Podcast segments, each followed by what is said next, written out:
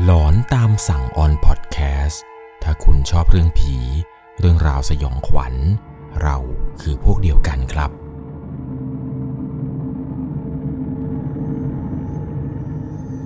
สวัสดีครับทุกคนครับ ขอต้อนรับเข้าสู่ช่วงหลอนตามสั่ง อยู่กับผมครับ 1 1 LC เรื่องราวความสยองขวัญในวันนี้นะครับ ผมต้องขอบอกทุกคนก่อนเลยว่า เป็นประสบการณ์ที่เกิดขึ้นกับผู้ฟังทางบ้านจริง ๆ เลยแหละครับ เป็นเหตุการณ์ที่เกิดขึ้นจริง ๆ ที่ 3 จังหวัดชายแดนใต้ เพราะว่าเรื่องราวในวันนี้ที่ผมจะเล่าให้ฟังเนี่ยมันจะสามารถอ้างอิงกับประวัติศาสตร์ย้อนกลับไป ในสมัยก่อนได้อยู่ส่วนหนึ่งครับ เรื่องราวเรื่องนี้เนี่ยถูกส่งมาจากลูกหลานเลดหลนของเสือใต้คนหนึ่ง ต้องบอกเลยครับว่าเรื่องราวต่อไปนี้เนี่ยอาจจะมีเนื้อหาที่ค่อนข้างที่จะสยองขวัญและน่ากลัวนิดๆนะครับ เอาเป็นว่าก่อนจะเข้าไปรับชมรับฟังเนี่ยผมแนะนำว่า ใช้วิจารณญาณในการรับชมรับฟังก่อน เพราะว่าเรื่องราวต่อไปนี้ที่ผมจะเล่าให้ฟังนี้ครับ เป็นประสบการณ์ของผู้ฟังทางบ้านท่านหนึ่ง เขาเนี่ยชื่อว่าคุณสกายครับ คุณสกายเนี่ยบ้านเกิดแกอยู่ที่จังหวัดนครศรีธรรมราช แต่ได้มาเป็นทหารอยู่ที่ชายแดนใต้ครับ อยู่มาวันหนึ่ง เขาได้ไปลงสนามอยู่ที่ที่หนึ่งครับ และที่ตรงนั้นเนี่ยมันเคยเป็นค่ายคอมมิวนิสต์เก่ามาก่อน ฐานที่เขาอยู่เนี่ยมันตั้งติดอยู่กับสุสานอิสลาม หรือว่ากูโบ เขาเนี่ยใช้ฝังศพคนอิสลามกันตรงนั้นนั่นแหละครับ ฐานเนี่ยตั้งติดกันเลย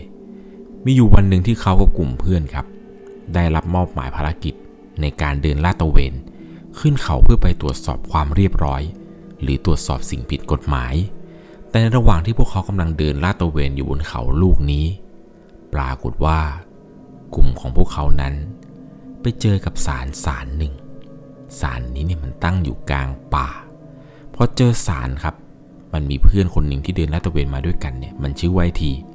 ไอทีมันก็พูดออกขึ้นมาเลยครับว่า เฮ้อสารบ้าสารบออะไรมาตั้งอยู่ตรงนี้วะผีเผอมันมีจริงไหมถ้ามันมีจริงเนี่ยออกมาให้กูเห็นหน่อยสิถ้ากูเจอนะกูจะยิงปืนแม่งเลยกูจะเอา M16 ยิงไส้แตกเลย หลังจากนั้นพอผมพูดจบ มันก็หัวเราะเยาะเย้ยใหญ่เลยครับ แต่ส่วนคนอื่นๆเนี่ยทุกคนตอนนั้นเนี่ยหันหน้ามามองมัน แล้วทุกคนเนี่ยสีหน้าไม่ค่อยสู้ดีเท่าไหร่นักครับ พวกพี่ๆหมูจ่าอะไรเนี่ยที่เขาอยู่มานาน เขารู้ครับว่าอะไรเป็นอะไร รู้ว่าจะต้องไม่พูดอะไรแบบนี้ถ้าเกิดเข้ามาเจอกลางป่ากลางเขา การพูดแบบนี้มันเป็นการลบหลู่ครับ แล้วพอที่เพื่อนเขาพูดไปแบบนั้นเนี่ย พวกพี่ๆเขาก็รู้เลยครับว่าต้องโดนแน่ๆ เดี๋ยวต้องมีคนใดคนหนึ่งเนี่ยถึงแก่ชีวิตแน่นอน หลังจากนั้นครับ พวกพี่ๆหมูจ่าอะไรเนี่ย แกก็ว่าเพื่อนเขาครับ ต่อว่าทีใหญ่เลยครับว่ามึงพูดอย่างนี้เนี่ยมึงระวังตัวไว้ดีนะเว้ยเข้าป่าเข้าเขาใครเขาพูดแบบนี้กันพอหลังจากที่รุ่นพี่ครับด่ามันจบเสร็จ มันก็สวนกลับมาเลยครับว่า ก็มันจริงนี่นะ ถ้ามันมีจริง ๆ ก็ออกมาเห็นหน่อยสิตอนนั้นทุกคนสีหน้าเริ่มกังวลมากครับ รวมถึงตัวเขาด้วย เขานั้นเนี่ยตั้งจิตอธิษฐานครับ ขอโทษกับเจ้าที่เจ้าทางแทนเพื่อนของเขาด้วย ที่เพื่อนได้พูดจาอะไรแบบนี้ออกมา ไม่รู้ว่าเป็นเพราะว่าเพื่อนเนี่ยเป็นคนห้าวๆออกจากเกเรเลยพูดจาแบบไม่ได้คิดอะไรมากมาย แต่เขาเองเนี่ยก็ขอโทษครับ ขอโทษกับสิ่งที่เพื่อนพูดไป หลังจากนั้นครับ ก็พากันออกเดินลาดตระเวนกันต่อ แต่ปรากฏว่าพอเดินไปเดินมาครับ สุดท้ายกลุ่มของพวกเขา ก็วนกลับมาอยู่ที่เดิม เดินไปไกลเท่าไหร่ สุดท้ายก็มาเจอกับสารสารนี้ครับ ตั้งอยู่ข้างหน้าพวกเขาเหมือนเดิม ครั้งแรกที่ได้เห็นสารนี้อีกครั้งหนึ่งครับ พวกพี่หมูพี่จ๋าอะไรเนี่ยครับแกก็ทุกคนในตอนนั้นเนี่ยถอดสีหน้าไม่ค่อยดีเท่าไหร่ เพราะว่าเดินออกจากสารนี้รอบแรกแล้ว เดินไปไกลพอสมควร แต่ทำไมพวกเขาทั้งหมดถึงโดนวนกลับมาเจอสารนี้อีกครั้งหนึ่ง ซึ่งมันเป็นไปไม่ได้อย่างแน่นอน ตอนนั้นทุกคนเนี่ยกลัวมากครับ กลัวกับสิ่งที่เจอ คิดอยู่แล้วแหละครับ น่าจะเป็นอาถรรพ์หรือเป็นคำพูดที่เพื่อนเนี่ยพูดจาลบหลู่เจ้าที่เจ้าทางเจ้าป่าเจ้าเขา แต่พอพากันเดินมาอีกรอบหนึ่งครับ ผ่านสารรอบนี้ไปรอบที่สองแล้วเนี่ย ก็ยังวนกลับมาที่เดิมอีกครั้งหนึ่ง รวมเป็นสามรอบครับ ที่ได้เห็นสารสารนี้ หลังจากนั้นครับเขาเองเนี่ยก็พูดออกมาครับว่า พี่สงสัยเราโดนเจ้าที่บังตาแล้วล่ะ เอาไงดีอะพี่ น่าจะโดนหนักเลยว่ะ ตอนนั้นครับ เขาเนี่ยก็บอกว่าให้เพื่อนคนนี้ที่ชื่อไวทีเนี่ย มึงไปขอโทษเลยนะเว้ย แต่ปรากฏว่าทีครับ มันไม่ยอมไปขอโทษ มันบอกว่าบ้าหรือเปล่า ยังจะเชื่อว่าผีไม่อยู่จริงๆเหรอ มันไม่มีจริง ผีไม่ได้มีจริงหรอก ทุกคนคิดมากกันไปเอง ผมไม่ขอโทษหรอกนะ ไปเถอะเดินกันต่อเถอะ หลังจากนั้นครับ ไอทีมันก็เดินนำหน้าไปเลยข่าวนี้ พวกพี่หมูจ่าและรวมถึงตัวเขาเนี่ยก็เดินไปเพราะครั้งนี้ที่เดินมาครับ เหมือนกับว่า กลุ่มทหารพานทั้งหมดนี้ครับ จะหลุดพ้นออกจากวังวนที่ว่าเดินเท่าไหร่ก็วนที่เดิม รอบนี้ครับทั้งหมดเนี่ยหลุดออกมา แล้วก็ไม่ได้เจอกับสารสารเดิมเป็นครั้งที่ 4 แล้ว แต่ครั้งนี้กลุ่มพวกเขาเนี่ยได้กลับเข้าสู่เส้นทางตามปกติ สุดท้ายเนี่ยพอหลุดออกจากวังวนนั้นไอทีคนที่มันพูดจาเยาะเย้ยที่มันพูดจาลบหลู่เนี่ย มันก็พูดขึ้นมาเลยครับว่า เห็นไหมบอกแล้ว ผีไม่ได้มีอยู่จริง ๆ หรอก ทุย อนนั้นทุกคนก็ทำเป็นไม่สนใจอะไรมันครับทำเป็นพูดว่าเออ มึงโชคดีหรือเปล่า ระวังไว้ให้ดีเถอะ ครั้งหน้าไม่ได้โชคดีอย่างนี้แน่ แต่หลังจากนั้นครับ หลังจากที่กลับเข้าเส้นทางหลักได้เนี่ย ก็พากันเดินต่อมาเรื่อยๆเรื่อยๆ เดินกันไม่ได้สักพักหนึ่ง เหมือนว่าพวกเขาจะได้ยินเสียงว่ามีคนเดินตามหลัง เสียงเสียงนี้เนี่ยไม่ใช่เสียงฝีเท้าแค่คนสองคน แต่เสียงที่คนเดินตามหลังเนี่ย มันตามมาเป็นสิบคนเลยครับ เสียงย่ำเท้าเป็นกลุ่มคณะเนี่ย เดินตามกลุ่มของพวกเขามา ตอนนั้นทุกคนหันไปพร้อมกันครับ หันไปมองในทางเดียวกัน แต่ปรากฏว่าสิ่งที่พวกเขาพบเจอนั้น ไม่มีอะไรนอกจากความว่างเปล่า หันไปเจอเพียงต้นไม้ เจอเพียงกลุ่มหญ้าอะไรต่างๆ ที่มันขึ้นลกดึงลันอะไรตามทาง หลังจากพอหันไปไม่เจออะไร ก็พากันเดินต่อพอเดินกันต่อไปเรื่อยๆครับ เหมือนกับข้างหน้าเนี่ยมันจะเป็นคล้ายๆกับพุ่มไม้ แล้วพุ่มไม้ตรงนั้นครับ มันดูสันสันสันราวกับว่ามีใครเนี่ยเป็นหลบซ่อนอยู่ตรงนั้น คนที่เดินนำคนแรกเนี่ยเขาก็สั่งทุกคนนั้นหยุดครับ หยุดเพื่อซุ่มดูว่า ไอ้พุ่มไม้พุ่มนั้น มันมีอะไรอยู่ข้างใน หลังจากพอซุ่มกันดูได้สักพักหนึ่งพวกเขาตัดสินใจว่าจะย่องเข้าไปดูใกล้ๆครับค่อยๆพากันย่องเดินทีละนิดทีละนิด เข้าไปใกล้พุ่มไม้มากขึ้นมากขึ้นจนกระทั่งเข้าไปสู่ระยะที่พอจะสัมผัสกับพุ่มไม้นี้ได้ ปรากฏว่าพี่คนที่เดินนำเนี่ยครับ แกเอากระบอกปืนเนี่ยไปเขี่ยตรงนั้น มันมีนกครับบินออกมาเต็มไปหมดเลยครับ นกมาจากไหนไม่รู้บินออกมาจากพุ่มไม้นั้น ทุกคนเนี่ยก็พากันตกใจกันหมด กับสิ่งที่เกิดขึ้นเมื่อสักครู่นี้ ทีแรกเนี่ยก็เป็นพวกผู้ก่อการร้าย แต่พอมันกลายเป็นนกเนี่ยทุกคนก็ตกใจกันหมดครับ หลังจากนั้นเนี่ยก็โล่งใจแล้วก็พากันออกลาดตระเวนกันต่อ ก็เดินกันต่อเนื่องไปครับจนกระทั่งถึงเวลาประมาณ4ี่ทุ่มสีพวกเขาเนี่ยต้องออกจากป่า พื่อที่กลับฐานกันครับ กลับไปถึงฐานเนี่ยก็จะถือว่าเป็นการเสร็จภารกิจในวันนี้ แต่เหมือนกับว่าในระหว่างที่กำลังเดินทางกลับฐาน พวกเขานั้นไปเจอกับลุงคนหนึ่งครับ เป็นคนแก่แกเนี่ยเดินอยู่ข้างหน้าพวกเขา ตอนนั้นเนี่ยทุกคนตกใจมากครับ เพราะว่ากลางค่ำกลางคืนทำไมมีลุงแก่ๆเดินอยู่ข้างหน้าพวกเขาได้ และเขาเองก็คิดในใจครับว่า หรือเป็นชาวบ้านที่ไหนเนี่ยมาหาของป่าหรือเปล่า แต่เวลาดึกดื่นป่านี้เนี่ยนะยังมาหาของป่าอะไรอีก ในระหว่างนั้นเนี่ยเขาก็เดินตามหลังชายแก่คนนี้ไปนี่แหละครับ ทุกคนเนี่ยเดินตามไป เพื่อที่จะดูเขาว่าแกเนี่ยจะไปไหน ถ้าเกิดว่าแกไม่ใช่คนแก่ที่มาเก็บหาของป่าในเวลากลางคืนล่ะ แต่ถ้าแกเป็นผู้ก่อการร้าย กลุ่มของพวกเขาเนี่ยจะได้สกัดกั้นเอาไปทันครับ ทุกคนตอนนั้นเนี่ยก็พยายามทิ้งระยะห่างพอสมควร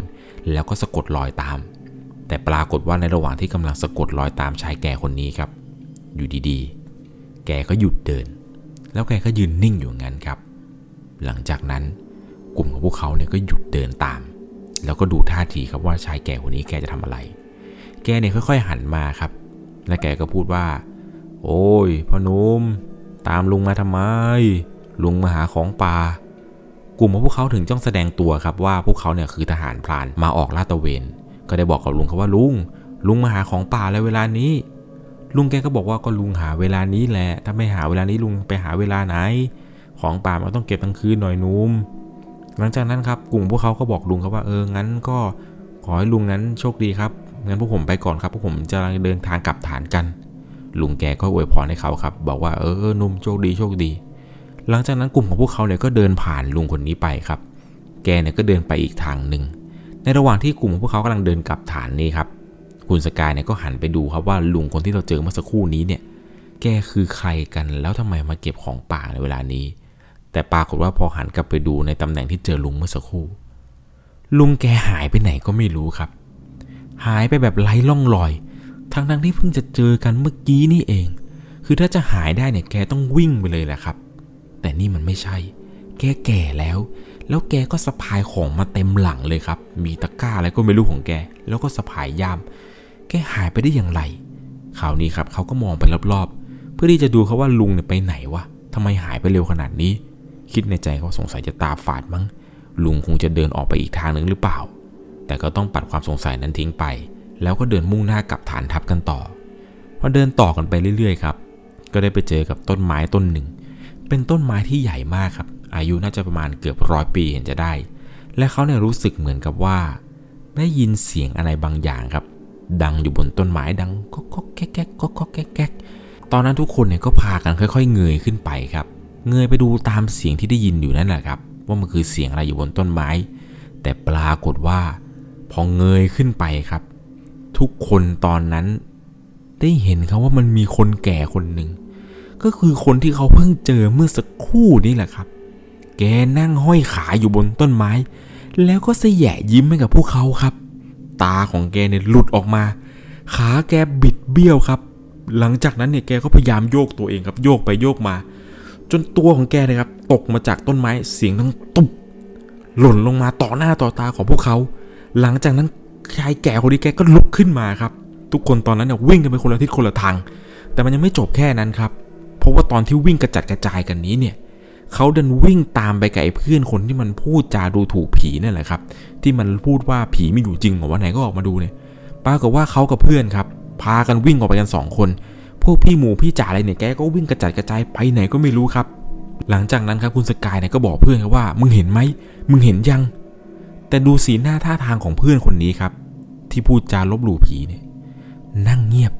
ตัวสั่น แล้วก็เดินก้มหน้าครับ ไม่พูดไม่จ่าอะไร เขายังคงบอกต่อครับว่าเชื่อยังว่าผีไม่อยู่จริงมึงพูดแบบนี้เนี่ยไม่ได้นะเว้ย ตอนนั้นครับเพื่อนคนนี้เนี่ยจู่ๆมันก็หยุดเดินครับ แล้วมันก็นิ่ง ตัวนี่สั่นไปหมดเลยครับ สั่นแบบสั่นทั้งตัวเหมือนกับคนกลัวแบบกลัวสุดขีดจนกระทั่งเขานะครับ ต้องจับแขนเพื่อนครับ แล้วก็เดินจูงเดินลากมันมาเรื่อยๆเรื่อยๆพอเดินกันไปได้สักพักหนึ่งครับ ปรากฏว่าเขาทั้งสองคนได้ยินเสียงเหมือนมีคนเรียกครับ แต่หันกลับไปดูก็ไม่ได้พบเจออะไร หันกลับมาดูหน้าเพื่อนตัวเองที่มันเดินมาด้วยกันนี้ครับ เพื่อนเนี่ยค่อนข้างที่จะกลัว หน้ามันซีดไปหมดเลย ในตอนนั้นเนี่ยกลัวแบบกลัวสุดขีดครับ เพื่อนคนนี้ มันน่าจะรู้แล้วแหละ ว่าผีเนี่ยมีอยู่จริง ๆ แต่ถ้าว่าในระหว่างที่กำลังเดิน มันก็ยังมีเสียงเรียกเขากับเพื่อนเนี่ยดังมาตลอดเวลา แต่เขานั้นรู้ครับ คุณสกายเนี่ยรู้ว่าจะต้องไม่ตอบกลับ ก็พากันเดินเฉยๆไปเลยครับทำเป็นไม่ได้ยินเสียงนั้นไป ในระหว่างที่เดินไปนี้ มันก็มีลมพัดเบาๆมาพร้อมกับเสียงเรียกนี่แหละครับ เป็นเสียงเรียกเขา เรียกว่าสกายสกายทีทีเรียกชื่อเขาแล้วก็สลับกับเพื่อนเขาไปมาอยู่อย่างนี้ ก็พอจะจับใจความได้นิดนึงครับว่าเสียงเรียกนี้เนี่ย มันเป็นเสียงของผู้หญิงคนหนึ่งครับ พอเดินกันไปได้สักพักหนึ่งครับ ปรากฏว่าเสียงที่เรียกชื่อเนี่ยก็หายเงียบไป และเขากับเพื่อนครับก็ได้ไปเจอกับถนนสายหนึ่งเป็นถนนค่อนข้างที่จะเปรี่ยวพอสมควร พอเดินกันไปได้สักพักหนึ่งครับ เขาก็ได้เห็นว่าข้างหน้าของพวกเขาที่กำลังจะเดินไปเนี่ย ข้างหน้านั้น มันมีผู้หญิงคนหนึ่งครับ ผิวขาว ผมสีทองตัวเล็กๆเลย นั่งอยู่ข้างถนน ผู้หญิงคนนี้หันหลังให้ครับ แล้วก็พูดเอ่ยเสียงดังขึ้นมาว่ารีบเดินมาสิ รออยู่เฮ้อเฮ้อเฮ้อพอเขาได้ยินเช่นนั้นครับ เขาเนี่ยก็หยุดหยุดดูสักพักหนึ่งครับว่าผู้หญิงคนนี้เนี่ยคือใครกัน แล้วทำไมพูดจาอะไรแบบนั้น พอในระหว่างที่เขากับเพื่อนเนี่ยหยุดเดิน ผู้หญิงคนนี้ก็ค่อยๆหันหน้ามาอย่างช้าๆ เธอเนี่ยหันหน้ามา แล้วก็พูดกับพวกเขาครับว่า พี่ๆทหาร จะไปไหนหรอคะ ตอนนั้นเองเนี่ย เขาหันไปมองหน้า และหันไปดูอีกทีว่าผู้หญิงคนนี้เนี่ยคือใครกัน แต่พอหันกลับมาหาผู้หญิงคนนั้นครับ ผู้หญิงที่เห็นว่าตัวเล็กๆ ผิวขาวเนี่ย คราวนี้ครับเลือดเนี่ยอาบเต็มหน้าผู้หญิงคนนั้น แล้วมันก็มีกลิ่นเหม็นเน่าครับลอยออกมา เสียงหัวเราะของเธอยังคงดังต่อเนื่องอย่างสยดสยอง แล้วเหมือนกับผู้หญิงคนนั้นที่นั่งอยู่เนี่ย เธอค่อยๆลุกขึ้นครับ ค่อยๆลุกขึ้น ร่างของเธอก็ค่อย ๆ แบบบิดเบี้ยวไปมา แล้วผู้หญิงคนนี้ครับ เหมือนกับว่าเธอจะยืนทรงตัวไม่ได้ พยายามเดินมาเหมือนคนเป็นขาพิการ สุดท้ายครับร่างที่เห็นว่าผู้หญิงคนนี้เนี่ยเลือดอาบเนี่ย ก็ล้มลงไปกองกับพื้น แล้วเธอก็ค่อยๆใช้มือครับ ค่อยๆตะกุยล่างมาเรื่อยๆเรื่อยๆเรื่อยๆจนเริ่มเข้ามาใกล้เขากับเพื่อนที่ยืนห่างจากเธอไปอยู่ ตอนนั้นเนี่ย คุณสกายก็พูดขึ้นมาครับว่า ปล่อยเราไปเถอะเรามาดูแลประชาชน ปล่อยเราไปเถอะผีผู้หญิงคนนั้นที่กำลังคานมาอยู่นี้ ก็บอกกับเขากลับไปครับว่ากูจะเอาชีวิตเพื่อนมึง เพื่อนมึงดูถูกกู เพื่อนเขาที่ชื่อว่าทีนี่เลยครับ มันกลัวจนมันร้องไห้เลยครับในตอนนั้น มันเนี่ยสวดมนต์ผิดๆถูกๆ มันสวดแล้วมันก็ไม่รู้บทนู้นบทนี้ผสมกันไปหมด เขาเนี่ยยังพอมีสติอยู่ครับ สายตาเนี่ยก็เห็นว่าผู้หญิงคนนี้ก็ค่อยๆคานมา ไอ้ที่อยู่ข้างๆเนี่ยเพื่อนมันก็กลัวจนพูดสวดมนต์อะไรไม่รู้ผิดๆถูกๆอยู่ จนในสุดท้ายครับ เขาก็ตัดสินใจครับหันไปบอกกับผีผู้หญิงคนนั้นว่า ผมขอโทษแทนเพื่อนผมด้วย แต่เหมือนกับว่าผีผู้หญิงคนนี้ครับ มันจะหัวเราะออกมา เป็นเสียงหัวเราะที่น่ากลัวมากๆ อยู่ดีๆ ผีผู้หญิงคนนี้ มันก็แลบลิ้นยาวออกมาครับ เป็นลิ้นสีดำยาวมากครับแบบยาวกว่าคนปกติทั่วไปเลย ลิ้นของมันเนี่ยดำสนิท แล้วมันก็ค่อยๆใกล้เขาพวกเขามาเรื่อยๆเรื่อยๆเขากับเพื่อนครับไม่สามารถที่จะออกจากจุดจุดๆนี้ได้เลย เขาได้บอกว่าขยับขาขยับไม่ได้เลยครับ ราวกับว่าถูกมนต์สะกดของผีตัวนั้นให้ขยับตัวไม่ได้เลย หลังจากนั้นครับ เขาก็คิดในใจครับว่า เอาว่า ถ้าขอกันดีๆอย่างนี้แล้วไม่ชอบ สงสัยต้องทำอะไรสักอย่างแล้ว ไม่ใช่ว่าแค่เพื่อนเขาครับที่จะต้องตาย เขารู้เลยครับว่าผีผู้หญิงตัวนี้เนี่ย มันจะเอาชีวิตเขาไปด้วยอย่างแน่นอน มันคงไม่ปล่อยให้เขานั้นเนี่ยรอดกลับไปเล่าเรื่องนี้ให้กับทุกคนได้ฟังกันหรอกครับ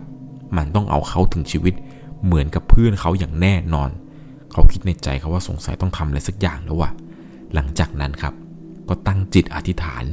นึกถึงพ่อแม่ครูบาอาจารย์ ด้วยความที่ว่าตัวเองเนี่ยครับ มีคาถาอาคมติดตัวไว้อยู่บ้างเหมือนกัน แต่ไม่เคยได้ใช้คาถาอาคมนี้เลยครับ เป็นคาถาที่ปู่ทวดเนี่ยสอนกันมาอีกทีหนึ่งไม่เคยมีโอกาสได้ลองใช้คาถานี้สักที เพราะว่าไม่ค่อยจะได้เจอผีอะไรเท่าไหร่ แต่ในครั้งนี้ครับ คุณสกายเนี่ยบอกว่าถือเป็นโอกาสดีเลย ที่จะได้ลองวิชาของปู่ทวดที่สืบทอดกันมาคาถาแรกที่เขาเป่าไปคือคาถามายาพลางตาครับ เป็นคาถาที่ทำให้ผีตัวนั้นเนี่ย มองเขาไม่เห็นครับ หลังจากที่เขาใช้คาถาเสร็จปุ๊บ ผีตัวนั้นเนี่ยที่มันกำลังเดินเข้ามากำลังจะถึงตัวเขาแล้ว อยู่ดีๆผู้หญิงนั้นมันก็ตกใจครับ ผีตัวนี้มันตกใจ ตกใจว่าพวกเขาเนี่ยหายไปได้ยังไง หลังจากนั้นครับ คุณสกายก็คิดว่าโอ้ย คาถาที่ทวดสอนให้มันใช้ได้ผลจริงว่ะหลังจากนั้นก็ไม่รอช้าครับ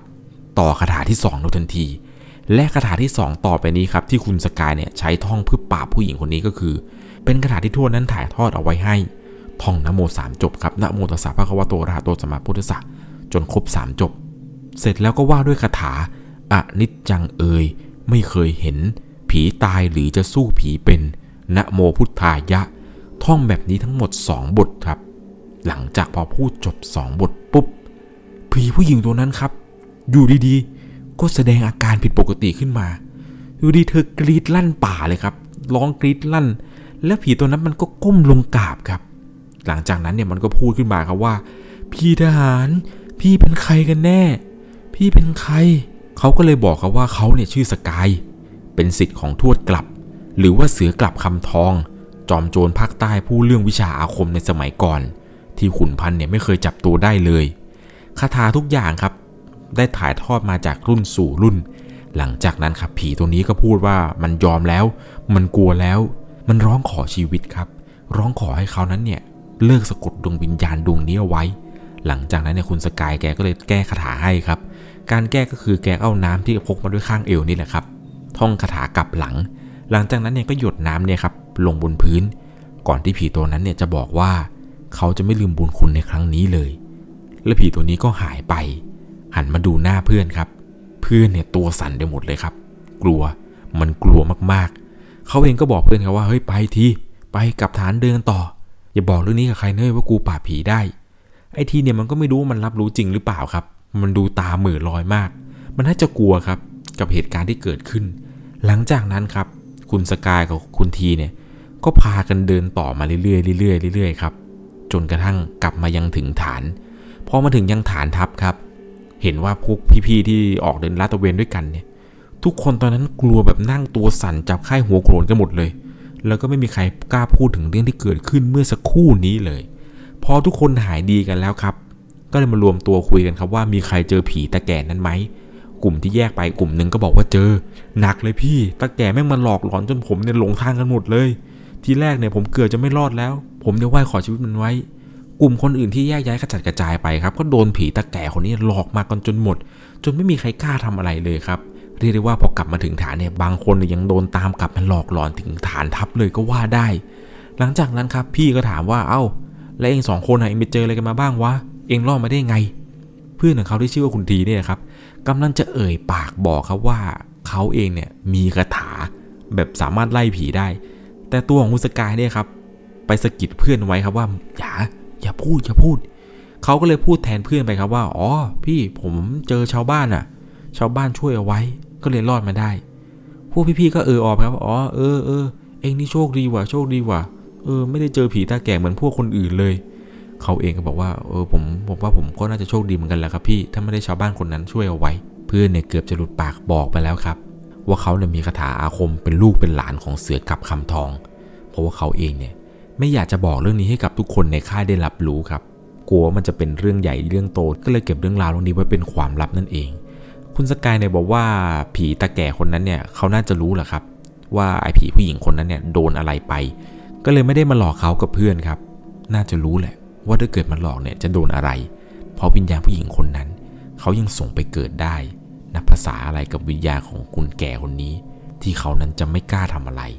นี่ก็เป็นประสบการณ์ความสยองขวัญของคุณสกายครับ ที่ไปพบเจอมา เขาต้องขอยืนยันเลยครับว่าเรื่องนี้เป็นเรื่องที่เกิดขึ้นจริง ๆ ในชีวิตเขา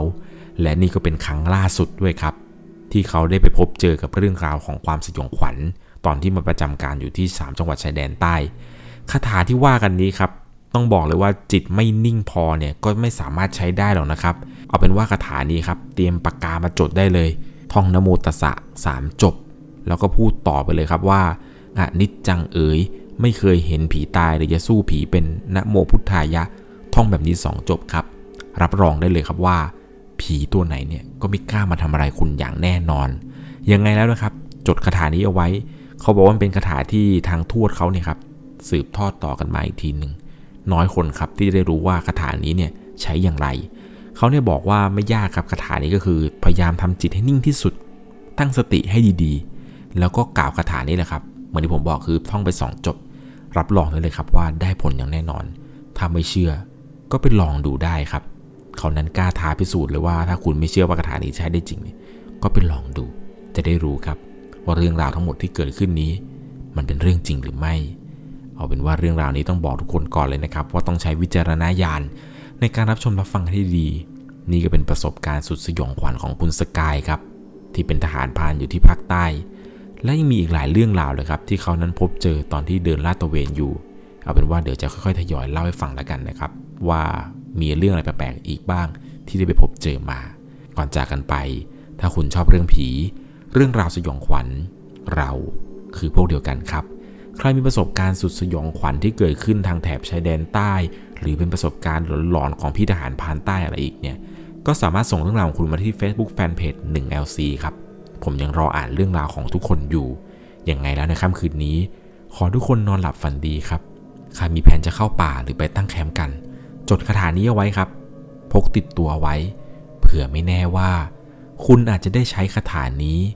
ตอนที่คุณนั้น ไปพบเจอเรื่องราวของความสยองขวัญในป่า สวัสดีครับ สามารถรับชมเรื่องราวหลอนๆเพิ่มเติม ได้ที่ YouTube Channel 1LC ยังมีเรื่องราวหลอนๆที่เกิดขึ้นในบ้านเรา รอให้คุณนั้นได้รับชมอยู่นะครับ